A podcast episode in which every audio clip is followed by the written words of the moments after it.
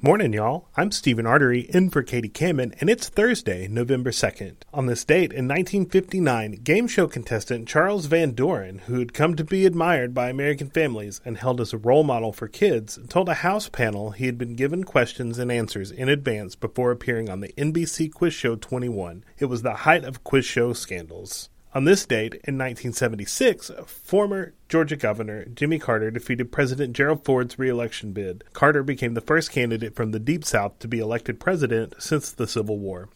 And here's your morning trivia. On this date, in 2016, a championship drought that had lasted more than 100 years finally ended for one professional baseball team when it defeated the Cleveland Indians in extra innings. Can you name that team? I'll have that answer coming up. But first, it's time to check on your first alert forecast. Hey, good Thursday morning to you. I'm meteorologist Joey Silva. We're starting out with a clear sky and the coldest temperatures easily so far this fall, with many spots in the 30s. We'll be warming up as we go through the morning hours, through the 40s, into the 50s, about 56 and sunny at lunchtime. All sunshine today, highs in the low 60s this afternoon. Still a little breeze out there, making it feel even cooler than those temperatures, but not as gusty as yesterday. That wind will continue continue to settle down tonight. 42 on average tomorrow morning. So a chilly start, 70 by the afternoon on Friday. And looks like a partly cloudy weekend with highs in the mid to upper 70s. Don't forget to turn the clocks back one hour as you head to bed Saturday night. You're listening to Morning Y'all, your local headlines and first alert weather forecast, powered by the Low Country's news leader, Live 5 News. Now, let's get to your morning headlines. The Charleston County Sheriff's Office says one person is dead after a crash. Deputies say the incident happened at Lincolnville Road and West Broad Street around 7 p.m. last night. The victim was taken to the hospital where they later died. The road was shut down for the investigation and reopened just after 9 p.m. The victim has not yet been identified. And over in Berkeley County, the State Highway Patrol is investigating a separate deadly crash. Troopers say a person was killed in a single vehicle crash on uh, SC 27 near Merkel Acres Lane, about 11 miles west of Cross, around 4 yesterday afternoon. The car was traveling south on Highway 27 when it ran off the road, overturned, and hit a guardrail. The name of the victim has not yet been released. The two suspects involved in a Tinder date turned deadly robbery are pleading guilty to murder. Asher Ray Gadsden and Joshua Mack will spend 30 and 38 years in prison, respectively, for their part in a plot to rob 24 year old Alan Johnson III that turned deadly. Prosecutors say Gadsden matched with the victim on the dating app Tinder and then lured him to her home. Mack then admitting to pulling the trigger and shooting the victim four times when the robbery went wrong. The two were charged alongside one other suspect who has since been arrested for their part in the armed robbery but was not charged with murder. Charleston's new top cop is officially sworn in. Chief Chito Walker is succeeding the police chief Luther Reynolds after a hard fought battle with cancer in May. Yesterday, Walker said the job isn't a task he takes lightly and expressed how much he loves uh, the Charleston community. He went on to say that his leadership is the start of a new era of values, commitment, and vision for the Charleston Police Department. Mayor John Tecklenburg spoke at the ceremony, highlighting why he thinks Walker will fill the position well. He has a mind and a professionalism completely matriculated within the Charleston Police Department, completely matriculated from every position you could possibly have in the organization. And y'all, I am so proud and pleased and honored to serve alongside Chito Walker. If you'd like to hear Walker's speech from the ceremony, head over to our website, live5news.com. Oh, Open enrollment for the 2024 healthcare season is here, and it is crucial to make some informed choices. A nonprofit organization dedicated to guiding people in healthcare decisions wants to provide you with essential tips, do's, and don'ts for the process. Live 5's Destiny Kennedy joins us live in North Charleston at the Palmetto Project. Destiny, what do officials say are the key factors when choosing a healthcare plan? Good morning. Nick Shelby, officials say it's that time to figure out which health plan is going to work for your wallet and your health. With open enrollment here for 2024, making the right choices can greatly impact your well-being and financial security. The Palmetto Project emphasizes several key factors when selecting a healthcare plan. Individuals should consider healthcare needs, including medication, doctor visits, and anticipated procedures. This will help you choose a plan that aligns with your health needs and budget. Open enrollment has a set time frame, so it's essential to start early and educate yourself on insurance terms and coverage details. It can be a complex field, but understanding the terminology will empower you to make informed decisions. Organizations like Palmetto Project are here to help you navigate healthcare by providing valuable guidance and support to ensure you make the right choices. Shelly Quinga, the Chief Innovation Officer at Palmetto Project, explains healthcare insurance options for low income individuals and families in Charleston. So, for an individual in South Carolina, you have to have an income of about 14,600 to qualify to get a plan in the Affordable Care Act. So those plans vary based on where you are. We do have a lot of plans to choose from in the Charleston area, and in fact, we have a new company who's come into Charleston this year to offer plans. So you really have to look, though, again at the network. Open enrollment kicked off yesterday and will end January 15th. Reporting live in North Charleston, Destiny Kennedy, Live 5 News. The Beaufort County Sheriff's Office is asking for your help bringing home a missing teenager. Deputies say 17 year old Eric Gonzalez on your screen here was last seen leaving Lake Linden subdivision in Bluffton shortly before 8 p.m. last night. Gonzalez's family is concerned for his safety because of his medical conditions.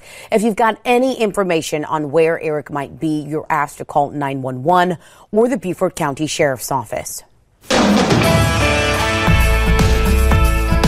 511 is the time. Get ready for a cold start. Let's take a look at your temperatures. They've been kind of bouncing around a little bit. When the wind picks up, the temperatures come up a few degrees. When they drop off, like Summerville, we are now down to freezing 32 degrees. Mount Pleasant down to 39 at the airport out near the uh, Park West, Carolina Park area, 40 degrees in downtown and 34 in Georgetown. So a cold start. There's a breeze on top of that that will make it feel even colder. Just a heads up on that. So warm up the cars this morning, allow a few extra minutes. Evening drive, clear sky. We'll be in the 50s, so it will warm up a bit, but not as much as it normally does this time of the year. Average highs are up in the 70s. So sunny and still chilly today with a northeast breeze at 10 to 15 miles per hour. Will we be as cold tonight? As we were this previous night. We'll talk about that in your weekend forecast coming up. Let's check in real quickly on your traffic so you can get out the door this morning. Once you warm up the cars, no worries out on the roads this morning. We're looking uh, pretty good. I 26, 526 if you're headed down 41 for the Wando area. Crossing over the bridge, headed in and through Mount Pleasant down to 17 or through the crosstown. Uh, we look good to go there. This is the Don Holt Bridge, east and westbound, both moving very smoothly as you'd expect early in the morning. Traffic traffic's very light out there. So drive times are in the green. No slowdowns yet, but we'll give you first alert if that changes throughout the morning. Nick Shelby. All right, those times looking good out there. Thanks, Joey. Berkeley County is making some corrections to the way it'll run elections this year after the South Carolina Election Commission found issues with last year's election. SC Votes provided 30 recommendations to the county following an audit of the Board of Re- Voter Registrations and Elections back in June. Emily Johnson shares how the county worked to implement these recommendations to make this election season run smoother. Berkeley County worked closely with the state's election commission to create a corrective action plan to address the wrongdoings and corrections found in last year's election. Some of the issues found in the original audit were with the poll workers and the Board of Voter Registration trainings, completion of the opening and closing checklists, and ballot reconciliation worksheets during the 2022 general election in Berkeley County. The main recommendations on the corrective action plan include poll workers completing all logs and checklists at the end of the day and proper trainings for poll workers and technicians. Some additional recommendations and corrections include publishing all elections in newspapers, documentation of public notices, and no longer using inmates to perform or assist during election audits. The plan was completed back in June, giving the county enough time to put the changes into effect basically it was poor workers, um, After a long, hard day of working, they may have not checked a box on their checklist that needed to be checked. They just needed more hands on with it. Here's your reminder that early elections are happening now, and official election day is next Tuesday. In Moncks Corner, Emily Johnson, Live 5 News. An organization is focusing on preventing the abuse and neglect of, chi- of, children right here in the Palmetto State. Children's Trust of South Carolina is urging lawmakers to take steps to improve child care access and lower infant and maternal mortality rates across the state.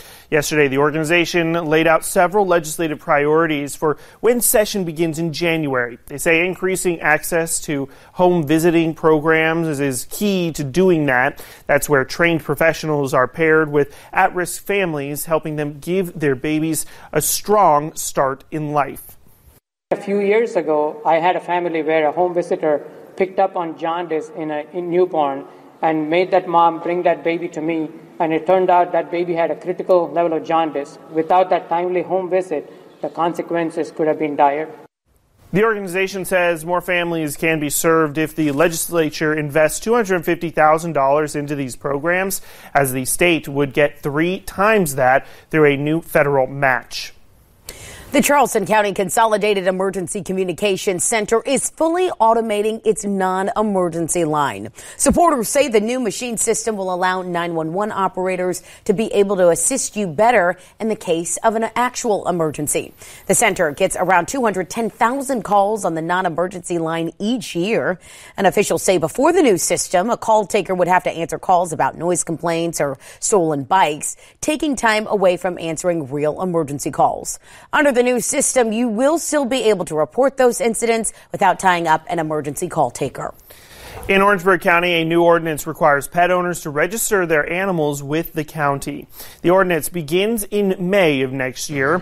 It'll require cat and dog owners to pay $50 if their pet is six months and older and is vaccinated but not spayed or neutered. That fee drops to just a dollar a year, though, if the pet has been spayed or neutered. The penalties to register and license a pet range from a warning ticket to uh, fines up to $500 and 90 days imprisonment. The county says their online portal for pet owners to register their animals will be available by May of next year. We've got an update now on a dog found with a deep maggot infested neck wound wandering through downtown Charleston. Tilson was found early last month. Look at Tilson there. His neck wound thought to be caused by an embedded collar. He was brought into the Charleston Animal Society where the shelter has been trying to help him heal for the past month. But we've got some fantastic news to share this morning. Now the shelter says that Tilson is doing so much better and he's ready to find his forever home. The shelter says his most standout quality was just how friendly he's been despite that injury. Great to see that. Convicted killer and disbarred Low Country attorney Alex Murdaugh is looking to have the judge who presided over his murder trial removed from any of his future trials and hearings. The writ of prohibition was filed yesterday requesting Judge Clifton Newman be removed due to his quote, personal knowledge about the clerk of court's conduct. The state Supreme Court will make the ultimate decision in the motion. It comes not long after Murdaugh's attorneys requested a new trial, alleging there was jury tampering in his murder trial. Murdaugh still denies that he was ever involved in the killing of his wife and son. The Myrtle Beach safari owner who starred in Netflix series Tiger King could change his plea in federal court. Now, the federal court docket shows that change of plea hearing has been set for 10:30 Monday morning, November 6th for Doc Antle at the federal courthouse right here in Charleston. Antle's facing federal charges for money laundering and trafficking exotic animals, including lion cubs. He's now banned from buying and selling those animals and sentenced to 5 years of probation after a Virginia jury convicted him on similar charges. A new civil lawsuit addressing the death and disappearance of Brittanee Drexel is set to be filed this week. A press conference to announce the new lawsuit filed over 17 year old Brittanee Drexel's 2009 kidnapping, rape, and murder will be held today in Georgetown. Drexel's convicted rapist and killer, Raymond Moody, is already serving a life sentence after pleading guilty to his crimes last October. The contents and scope of the lawsuit are still unclear. At the top of the show, I told you that one Major League Baseball team had a big reason to celebrate on this date in 2016. That team, which won the World Series for the first time in more than a century, was the Chicago Cubs. Celebrating birthdays this Thursday, actress Stefanie Powers of Hart to Hart is 81, singer k.d. lang is 62, Friends actor David Schwimmer is 57, and actor Danny Cooksey from Diff'rent Strokes is 48. Thanks for joining Morning Y'all, powered by Live 5 News. I'm Stephen Artery in for Katie Kamen, and I'll talk to you tomorrow. Morning Y'all is produced every weekday morning. Be sure to subscribe wherever you get your podcasts and download the Live 5 News app for your mobile device. Get the latest news and weather updates 24 7 from Live 5 News, the Low Country's news leader.